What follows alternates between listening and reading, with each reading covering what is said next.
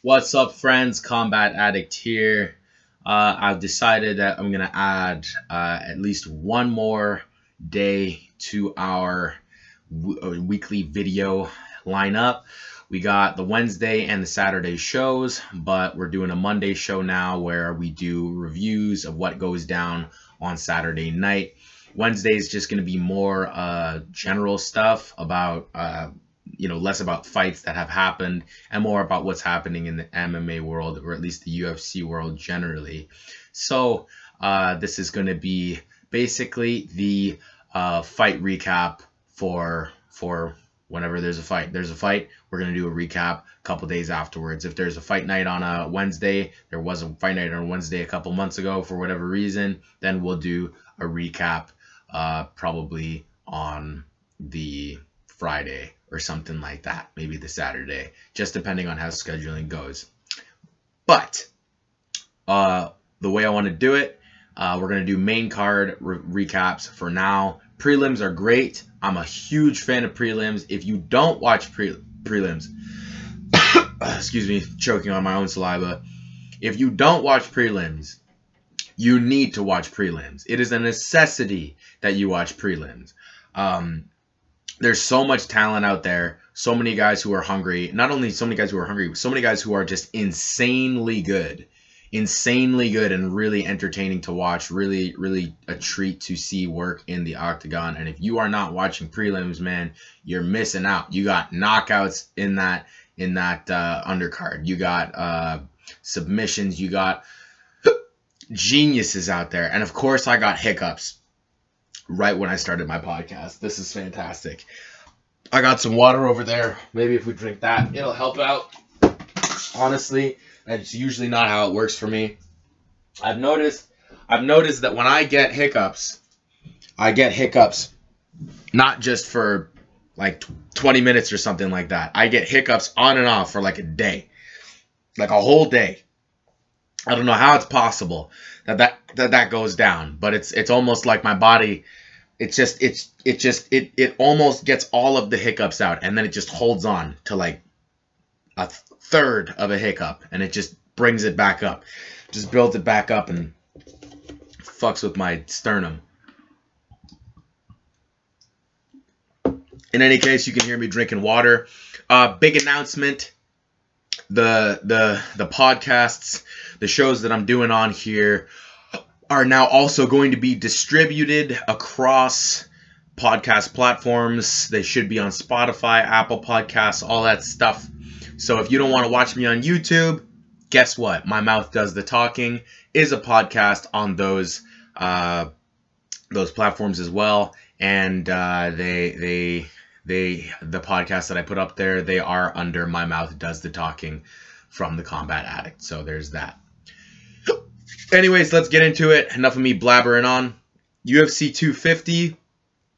Oh my god, Jesus fucking Christ. What a show. What a show, guys. We really got a great night of fights there. The only the only fight that I wasn't super stoked about was the Neil Magny and the Rocco Martin fight. And even that fight wasn't terrible. You know what I mean? It wasn't it wasn't a Ngannou uh Lewis Lewis disappointment. You know what I mean? It was it was actually a decent fight, and uh, you know you didn't leave that one feeling kind of like you did after uh, Adesanya and Romero. It was uh, it was it was still a de- decent fight, uh, but we started the night off with Sugar Sean O'Malley, and goddamn is Sugar correct, guys? I mean the kid every time he fucking fights, and I just want to say this about Sean Sean O'Malley. When he says Sugar Show, it's so fitting because seriously, guys, I, I imagine that if you could take like hard candy, if you could get hard candy and uh, and turn it into a fighter, it'd be Sugar Sean O'Malley. Watching him is actually like just savoring some hard candy but with your eyes. I'm so serious. The kid is phenomenal. The first time I saw him, I knew he was something different. I mean, he's fucking incredible. He's throwing spinning shit, as people say nowadays. It's fucking spinning shit that he throws, and he throws it well. Um, really, really calm, cool, collected, down to earth, gamer, fighter, just an all around good guy. I saw a video of him couple days ago, sparring with uh, with uh, not a couple days ago, yesterday, sparring with one of his Twitch uh, fans. I mean, who does that? You know what I mean? Who just ah fuck it, whatever. We'll just throw you on our YouTube channel. I'll just spar you. You know, beat you up a little bit, uh, but still be nice about it. So shout out to Sean O'Malley. He's a fucking man. Fucking love that guy. Um, and really, he he he he could be champion. He could be a champion. Um, the only reason that I hesitate in saying that is because as we continue through these fights, you're going to see that the bantamweight division is the new lightweight division in the fact that it is stacked. It is stacked to the brim. I'm talking like there are killers everywhere. The top five is fucking insane. Um, anyways, Sean O'Malley is fighting Eddie Wineland. Eddie Wineland, uh, as I understand it, is a veteran. He's been around for a while, and he has the most knockouts in bantamweight history, um, WEC and UFC history, I believe. Uh, I'm hoping I'm not quoting that fact wrong. Uh, in any case, this fight was short and sweet. Short and sweet, folks.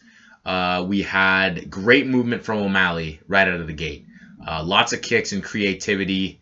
Um, and this is this is honestly why we love Sean O'Malley because he is so creative.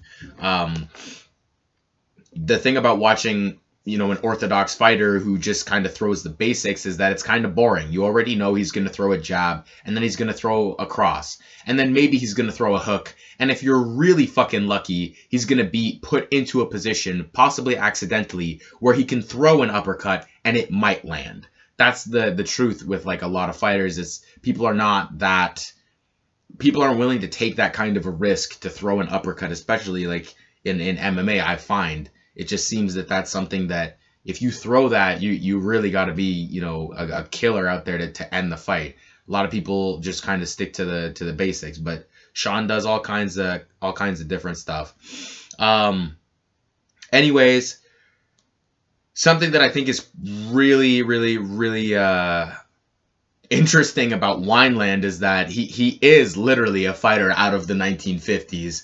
Um, the commentators were talking about how he's got this crazy mustache and he's got his hands low and he just looks like he just looks like if you were trying to if you cut a a, a, a figure of somebody from like 1942 out of a newspaper like in a in a street brawl and just pasted them into the octagon. He does kind of look like that. Very funny but uh, he got ended at uh, 307.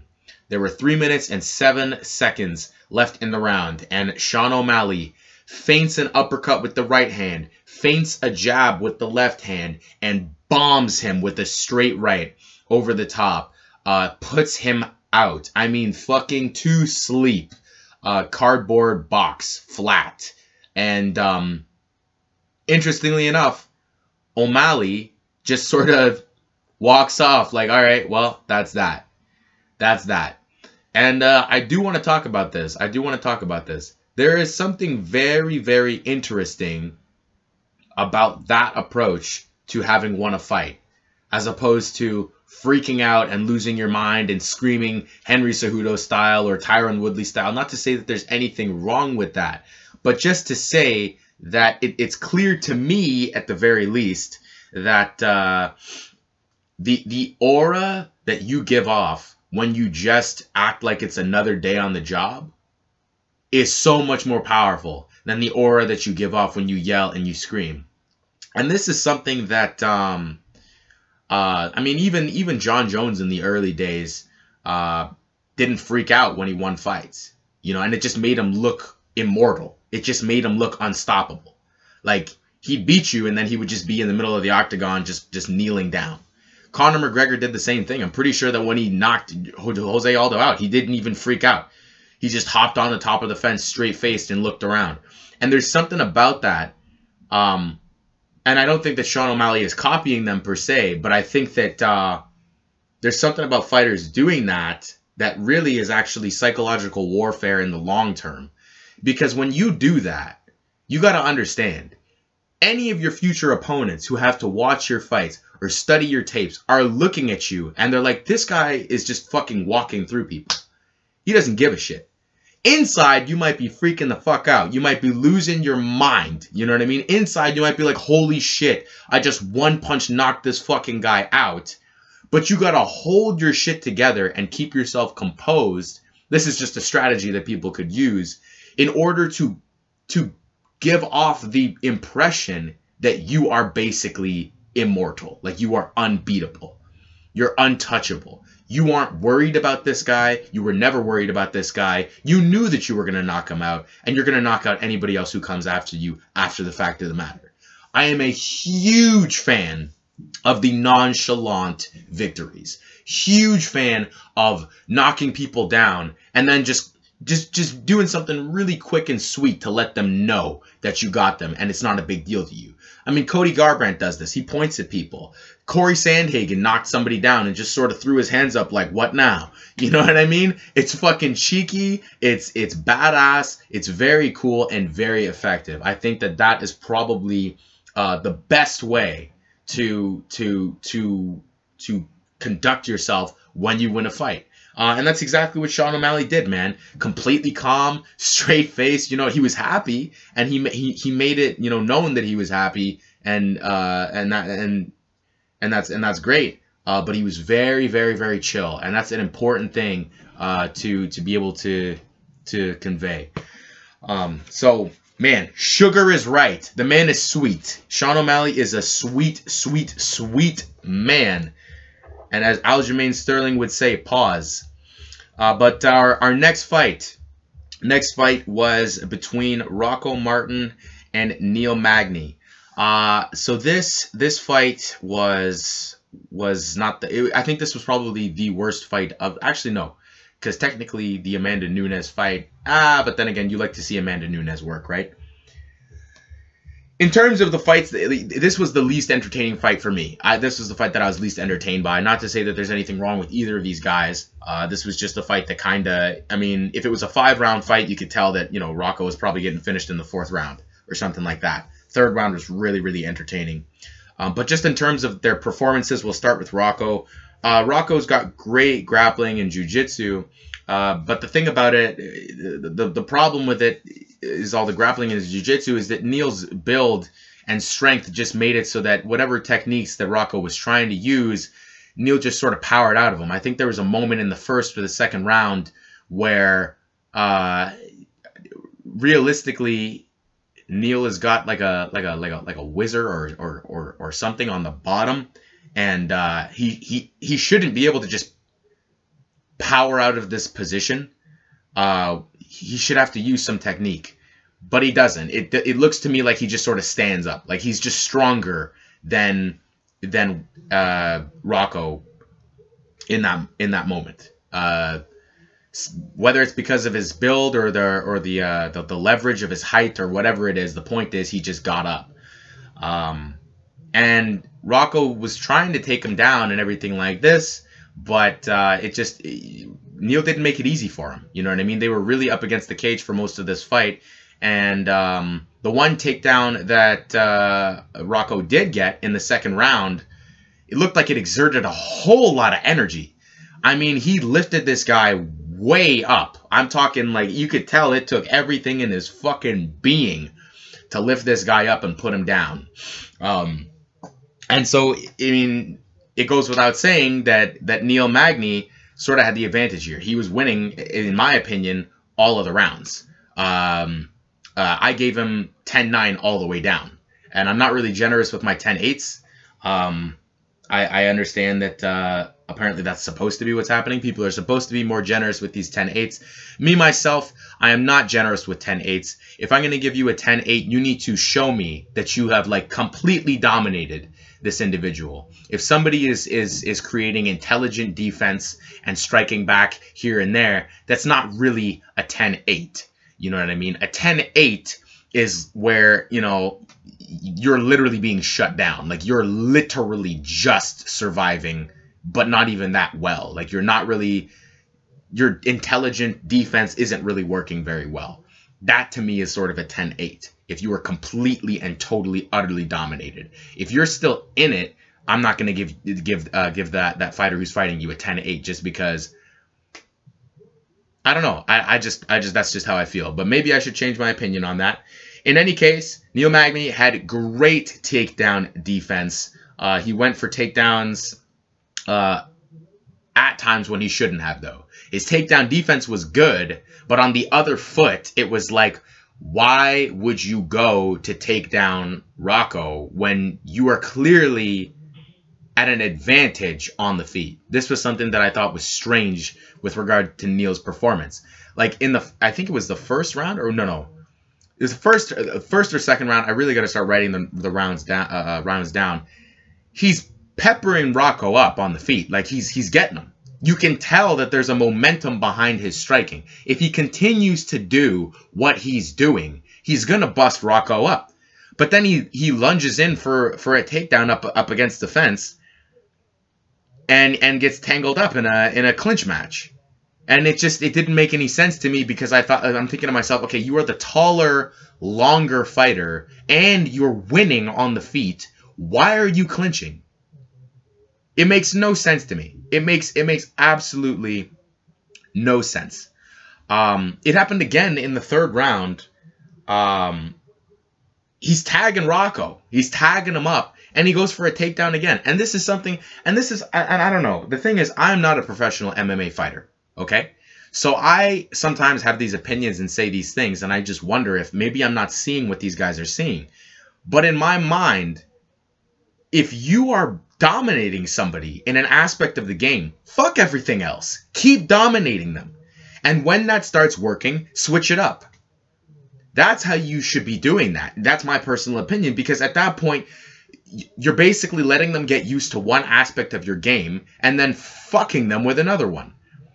That's the strategy. You don't, you know, you know, fuck them up on the feet and then try to take them down where they want the fight to go anyway. If I'm Rocco Martin, you think I want to stand with Neil Magny? Fuck that. The dude's so fucking tall. Hell no. Hell no. I'm taking that fight to the ground every time. And that's what he was trying to do. So it was strange to me that Neil was was almost indulging this. Like it was something that he that he that he wanted. It's also really weird because Neil actually made really great use of the calf kick, which everybody is talking about how uh, the calf kick is basically um, like the future. Everybody is doing it. It is so effective, um, so effective uh, that. And I know this is breaking my prelim rule that we don't do prelims on Monday, but um, Alex Perez got a a TKO via calf kick in the prelims earlier, in the early prelims. Um, which, by the way, shout out to Alex Perez. That kid is coming. He's fucking the real deal, as far as I'm concerned. That kid is uh, that kid is serious. Um, another example of why you need to watch the prelims, folks. Um, but in any case, uh, Neil Magny, you're beating you're beating his legs up. You're beating his face up. Fuck the ground, man. Take him to the ground when you have to. Take him to the ground when he starts to catch your timing. Take him to the ground when he checks your calf kicks and you don't like that. And I say and I say that because if if you get him used to dealing with the strikes, when you go for the takedown, it's going to be there. But when you when you you strike up here and then you go for the takedown and you don't get it and come back and strike up and go for the takedown again, first off, you've already put it in his mind that this guy is going to try to take me down. So you're already at a disadvantage because you don't have that element of surprise, right? Second, you're just tiring yourself out for no reason. And I'm not gonna I'm not gonna belabor that too much. Anyways, the third round was a great, great round for Neil Magny. I mean, he really just laid it on, laid it on Rocco, and uh, it, you know it was pretty one-sided. But at the end, Rocco came out into into his own, and uh, I think that both of them should be proud of their performances uh, and just keep working to get better. Uh, next fight, we had Aljo, the Funk Master, Aljamain Sterling uh, versus Corey Sandhagen. Now, I was rooting for Aljamain Sterling. Uh, I have been a fan of Aljamain Sterling for a while. It was it was heartbreaking for me when I saw him get knocked out by Marlon Moraes. That was tragic. Okay, I had to go through weeks of therapy to deal with that incident. Um, so I was I was rooting for the guy. But in my in my mind, for whatever reason, I don't know why, I felt that Corey Sandhagen was gonna win. I didn't know why. I didn't know why. I was like, oh my gosh, like I, I feel like Corey Sandhagen might win this. He might he might actually win. Um, but I'm rooting for Aljo. Um, um, I'm hoping that he's gonna pull it off. And oh my god, I listen, listen. I'm glad I was rooting for him, and I feel bad that I ever doubted that he might win that fight because he came out of the goat super aggressive. And folks, listen, we say short and sweet.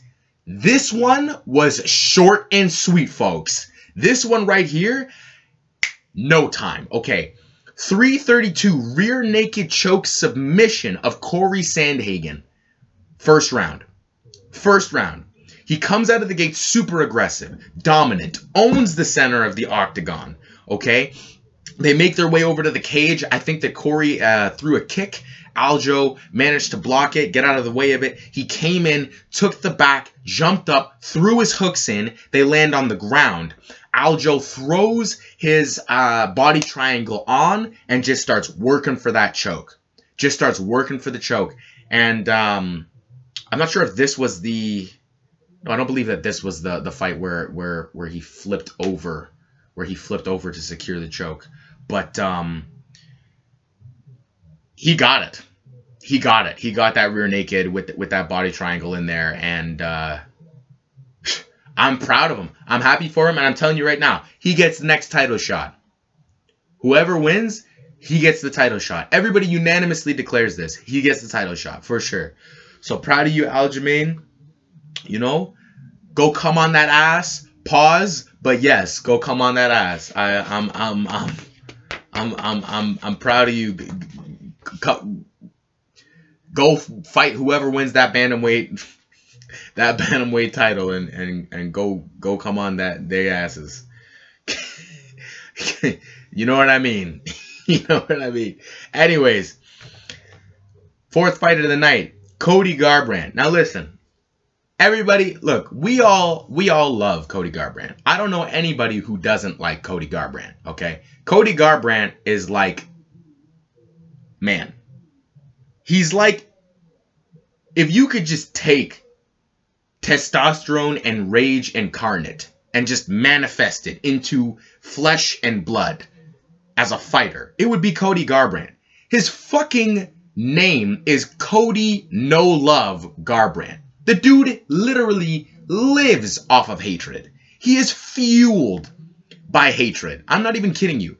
His title, his first title, was won by decimating somebody who was a rival to his camp for years.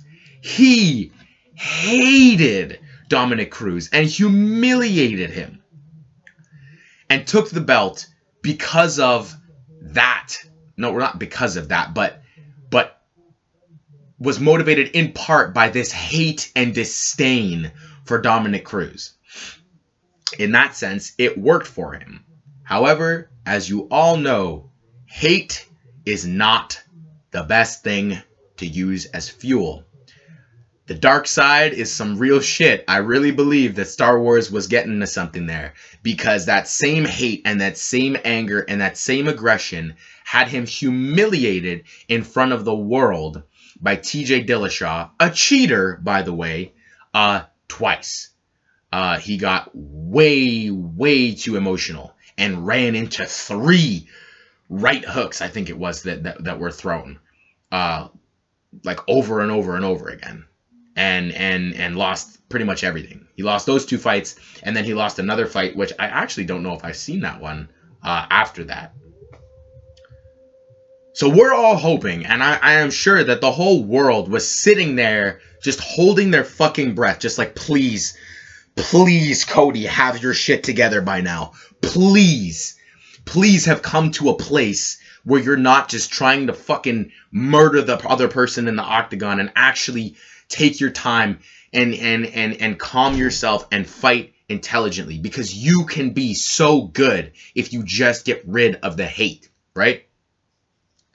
Honestly, that is deeper than a lot of you realize. There are so many people out there who including myself who really that that is got that is that is that should be hitting home, man. Sometimes you just got to let go of that shit and accept that being positive and feeling positive is much better than letting all of the anger and the rage fuel you because the anger and the rage it is fuel uh, it is fuel but i mean i guess it's something like would you rather be fueled by cocaine or fruits and vegetables? You know what I mean? Like, yeah, you snort a bunch of cocaine, you can put your fucking head through a wall and get a lot done, but eventually it's going to catch up to you. You know what I mean? You might as well go for the fruits and vegetables, which I guess is just love and positivity and happiness and peace and all that shit. Not always easy. Sometimes you want some cocaine, but I'm just saying, you know,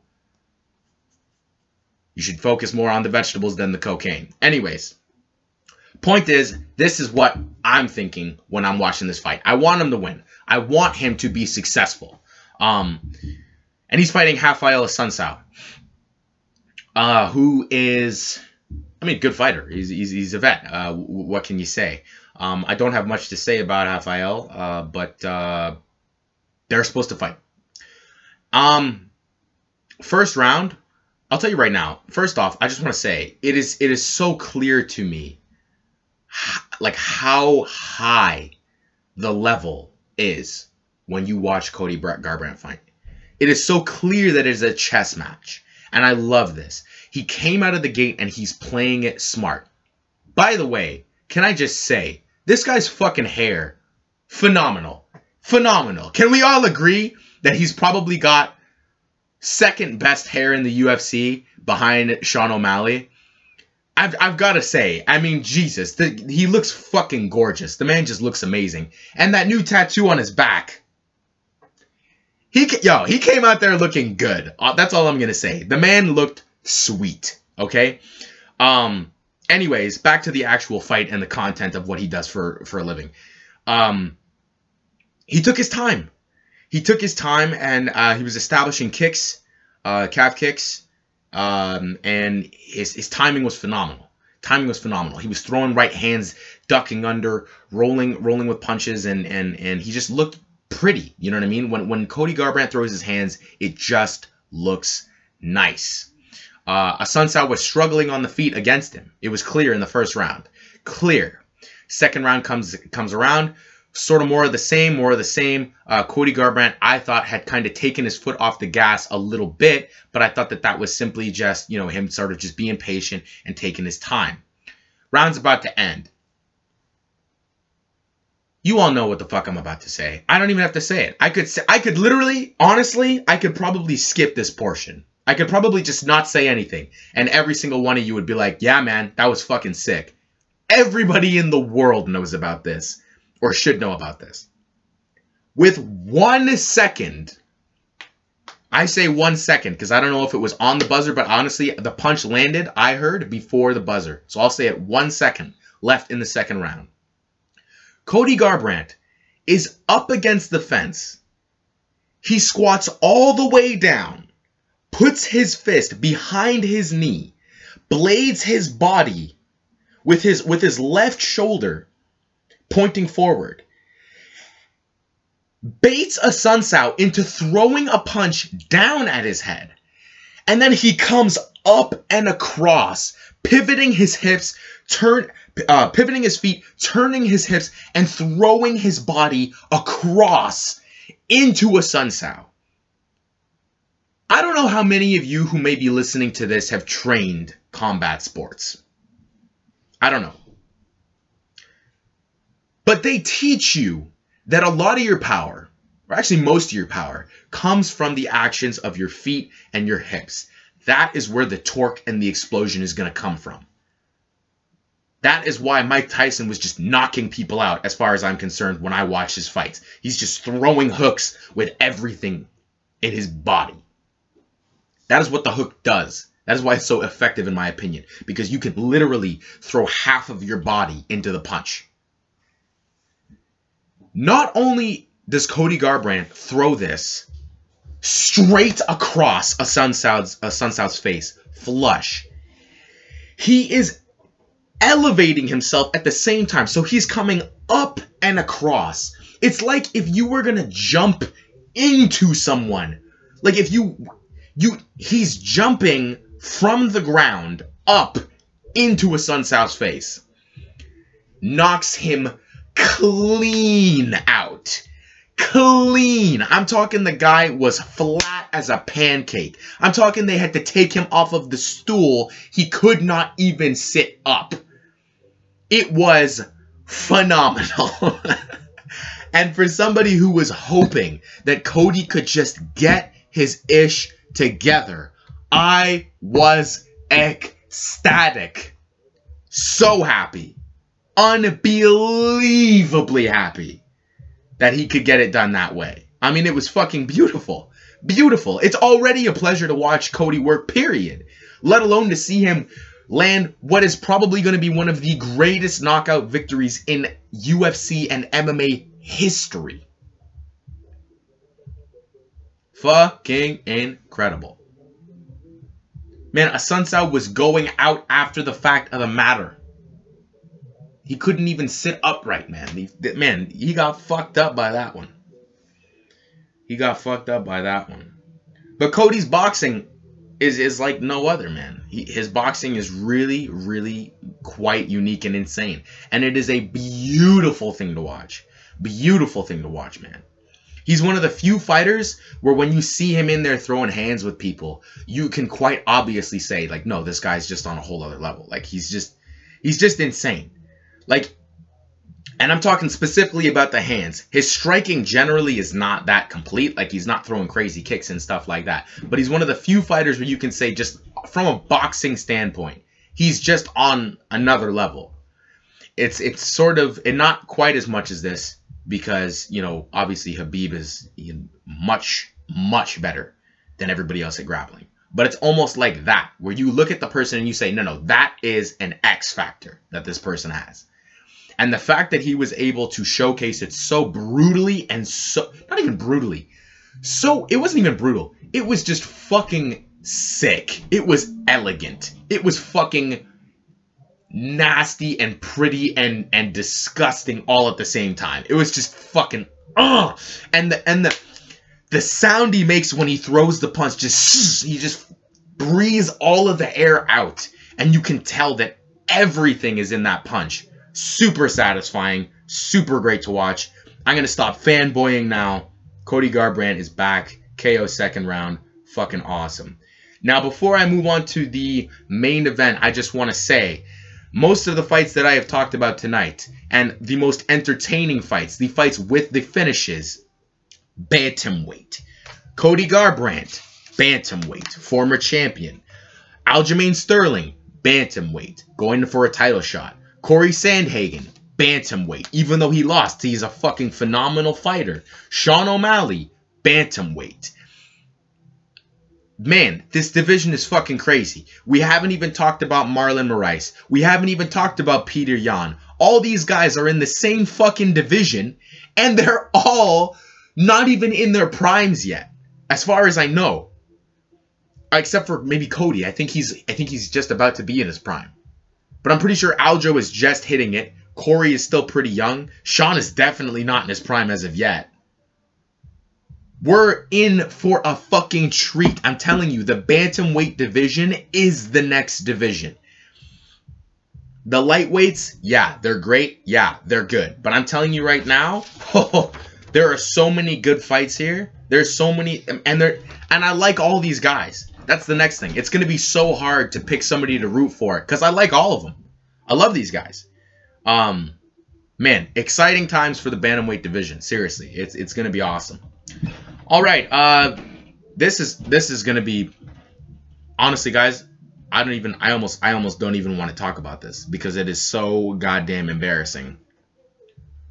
Like how good Amanda Nunes is. I mean, it's just she's so good. It's you're almost. I mean, because I, I, love Amanda Nunes. I would never say that I'm I'm sick of her, but you're almost tired of how good she is. You're almost like, I mean, Jesus, like you you really you really haven't faced any adversity. Like you really just don't. There's just nobody who is gonna be able to even give you the, a prospect of a good fight? Like you were just gonna dominate every single time you fight? Seriously? I mean, it's it's almost it's to a point now where you you kind of just throw your hands up like, why would you even bet money on anybody else? Somebody put one million dollars down on Amanda Nunes and won hundred and sixty thousand dollars. And he's a genius. I mean, even though that still made me nervous that he put the money down, we all knew she was gonna win. We all knew this. We all know she's gonna win. right? At this point, it's for her opponents, it's not even like trying to win. It's just getting the opportunity to fight her and see how well you can do and how long you can last. That's what it is now at this point, which is crazy. I mean, that's insane. It's insane that we have all pretty much acknowledged that at this point, like anybody around her in her division isn't even fighting her for the belt. They're just fighting her for the opportunity at this point. It's nuts, man. It's nuts. I mean, Petr Yan fighting Marlon Moraes, there's a real chance that Petr Yan is going to win the fight. You know what I mean? Marlon Moraes has got way more experience and, and arguably has fought uh, champions before. But we would all say it's not, a, you know, a clear and shut case that Petr Yan is not going to win. With with Amanda Nunes, it's something else entirely, man. It's something else entirely. And she showed us. So let's start to talk about this. First off, of course she's great on the feet. Of course she's great on the feet. I mean, she's fucking Amanda Nunes. Uh, she she's landing shots, landing shots, and something that I think was interesting and sort of confusing to me was that her opponent, which I think maybe we should be focusing on Felicia Spencer because we already know what Amanda Nunes is going to do, right? She came out and tried to throw hands with Amanda Nunes, the lioness. Pourquoi? Why would you do that? I mean, interestingly enough, she's from Montreal, Montreal, Canada, so it's I guess it's a good thing I used French there. That was not intentional, I promise you. But um, why? Why? Why would you? Why would you attempt to strike with Amanda Nunes? At the very least, with your hands alone. And that was something I thought that was strange. I thought she should have opened the fight with more leg kicks. Because at the very least, if you can limit Amanda Nunes' movement, even if you aren't a good, as good of a striker as she is, you can sort of make it so that her range is limited. She's not going to be able to push off of her feet and chase you down and clamp you in her jaws, right? But she didn't do that. She didn't. I don't even think she threw one leg kick. She tried to throw hands with Amanda Nunes and she started getting clipped. She started getting clipped, and in my mind, the only chance of her winning this fight, and and and the commentators had agreed, was that she needed to take the fight to the ground. You're not going to beat her on the feet, right? Um, but it's like she didn't game plan how to get there. She didn't game plan. Well, how am I going to get Amanda Nunes on the ground? I certainly can't just throw hands and then shoot in for a takedown. I mean, that's so that's there's no complexity to that. That is the easiest. That is the easiest thing to defend for Amanda Nunes. The only way it could be easier is if I didn't throw any hand strikes and just ran straight for a takedown. You got to make it at least a little bit more complex. You got to throw some leg kicks. You got to throw some head kicks. You gotta, you gotta, you know, fake a fake a level change. Maybe I don't know, do something. But she didn't do that, man. Anyways, it didn't even matter because Amanda Nunes takes her to the ground on multiple occasions and just dominates her. Cuts her open on the ground in the first round. Um and yeah, man, I mean I mean, look, we already know how this ends. Uh that's basically the story of the fight. I'm going to be straight with you. Um Amanda Nunes dominated on the ground and when they got up on the feet, Amanda Nunes picked her apart. Uh, and uh, Felicia Spencer started striking scared. Uh, and uh, I can always tell when a striker starts, where a fighter starts to strike scared, because all of their movements look very awkward, very awkward. Their legs stiffen up like boards almost. Their torso is rigid. Everything is tense. They're throwing a jab, but they're throwing the jab without moving like their shoulders or their body or anything really. They just look really uncomfortable and awkward. And honestly, man, like if my opponent started doing that at that moment, I know they're done. I know they're done. Because even the chances of them throwing something crazy like an overhand right are almost completely gone because they're so scared of getting hit. They cannot handle the fact that when they come into the firefight, they get shot, that they're not going to do anything risky.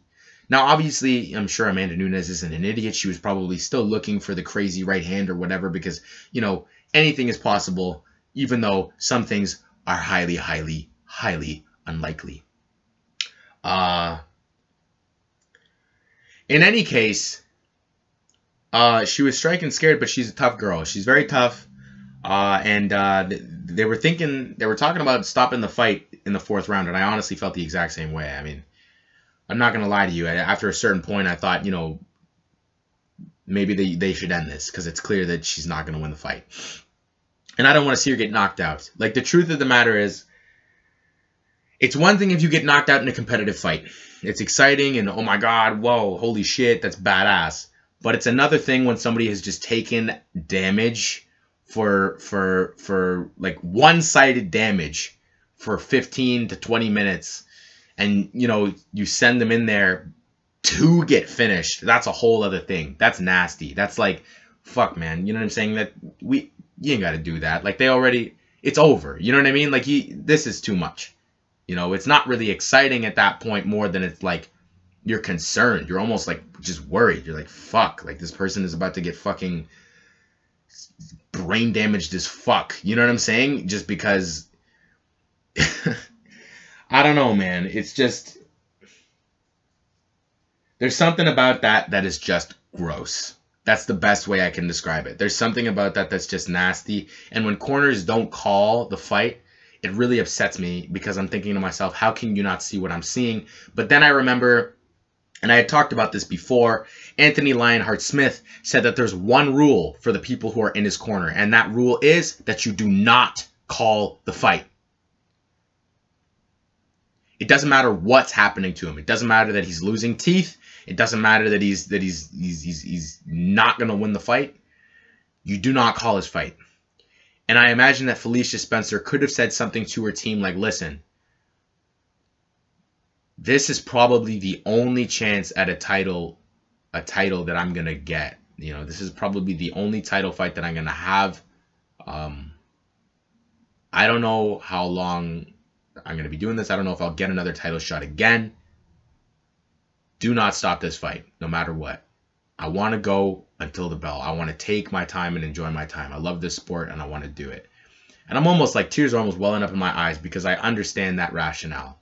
I understand that there's a part of you that just wants you just fucking want to be in there for I don't, it's hard to explain. You don't want to let yourself down. You want to, you want to, it's like she's trying to enjoy the experience of,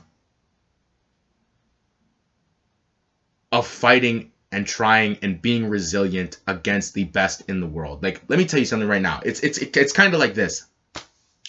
If I had to train with Khabib Nurmagomedov, I would probably get my ass fucking spanked the entire time.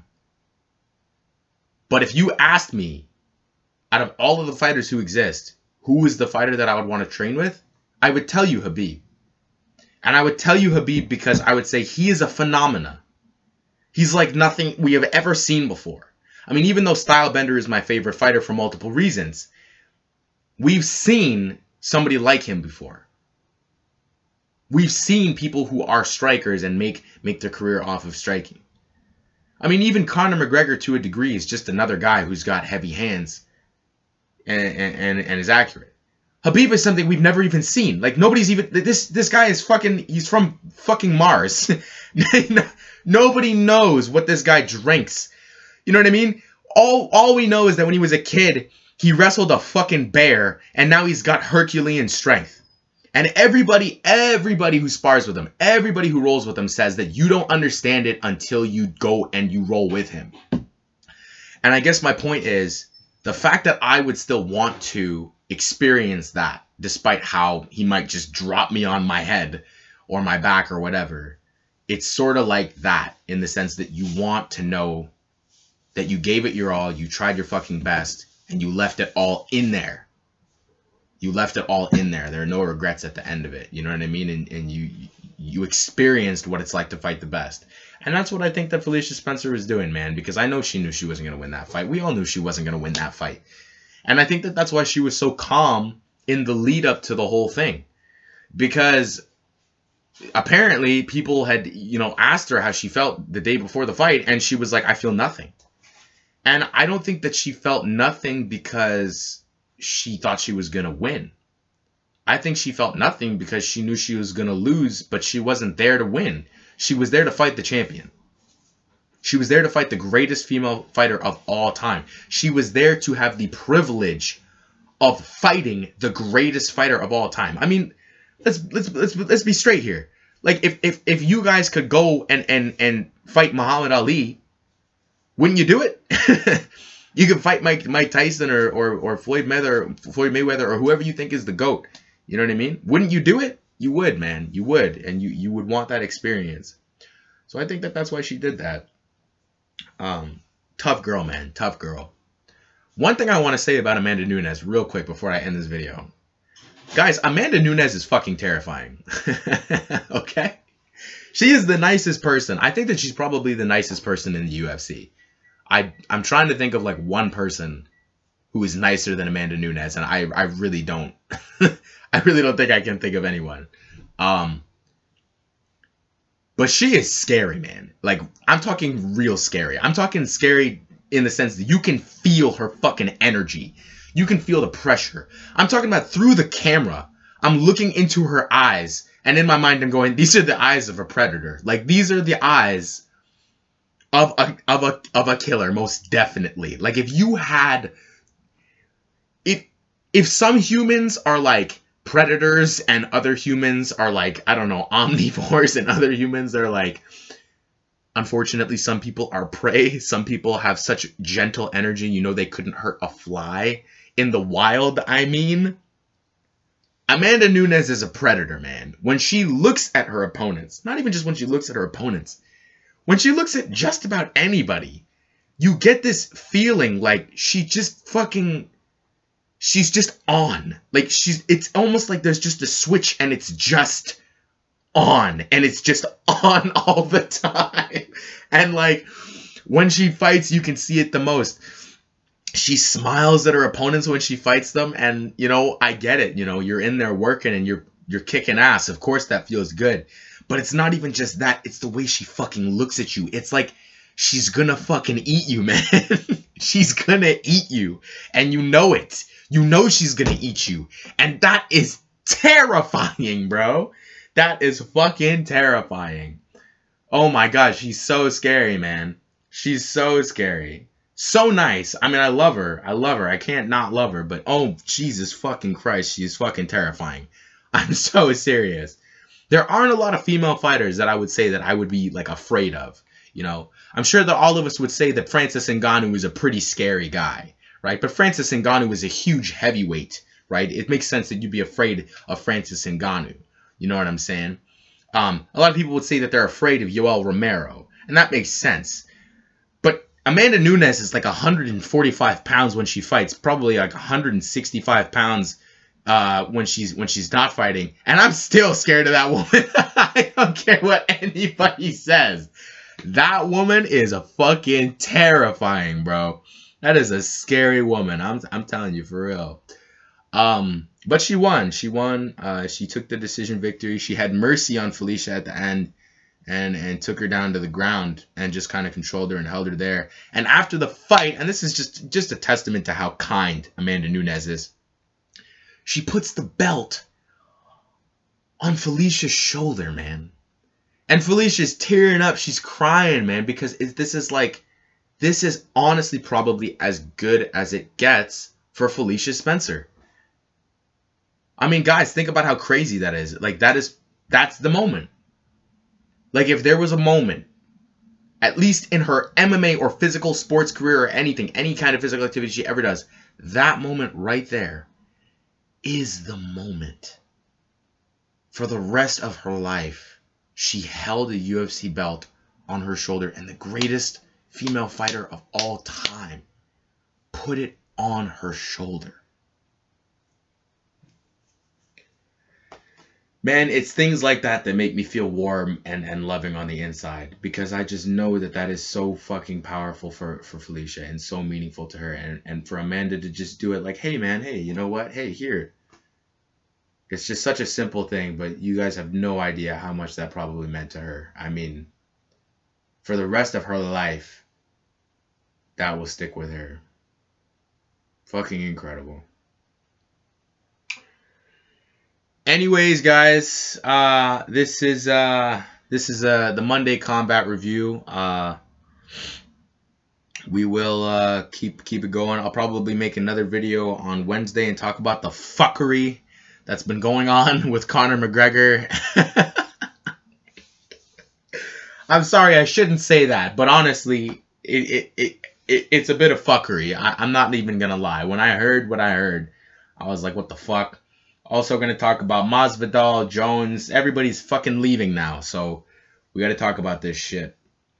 Anyways, listen, if you if you like my channel, if you like my podcast, if you like my videos, if you like any of my stuff, make sure that you hit a like, make sure that you hit the subscribe if you want to see me more often. If you don't want to see me more often, that's fine too.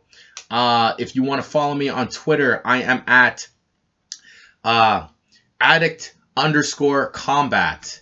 Uh, and if you want to follow me on Instagram, I am the combat addict. And if you want to follow me on TikTok, I am the Combat Addict. And if you want to follow me on Twitch, I am the underscore combat underscore addict. So that's all of my stuff there.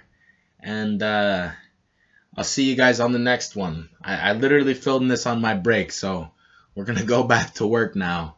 And uh, good news, everybody. We're going to have better quality videos in, I would say, about a week. Give me one week and we can get better quality videos, better quality audio. I'm going to be out here like a fucking professional podcaster, YouTuber, whatever you want to call it. It's going to be fucking amazing. It's going to be spectacular. You're going to love it. I'm going to love it. We're going to fucking high, ch- high five each other and suck each other off. It's going to be great. I'm going to fucking propose to you on a yacht and you're going to say yes because you fucking love me. And it's going to be fucking sweet. So stick around because, uh, Combat Addict is not going anywhere except right now because I've got to upload this video. Have a good day, guys.